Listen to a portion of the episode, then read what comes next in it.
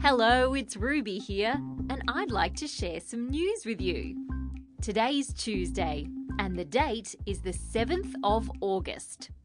What do you get up to at 4 o'clock in the morning? Probably not much. Most of us are still fast asleep. But that's when three sisters, Ruby, Eliza, and Heidi, are waking up.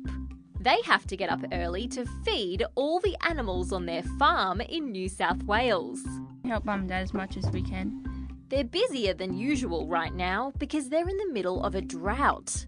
A drought happens when there's not enough rain falling and everything gets really dry. It's dry. The whole property's dry. No green at all. The grass the animals eat dries up, and that means Heidi, Eliza, and Ruby have to go around and give them some hay to eat.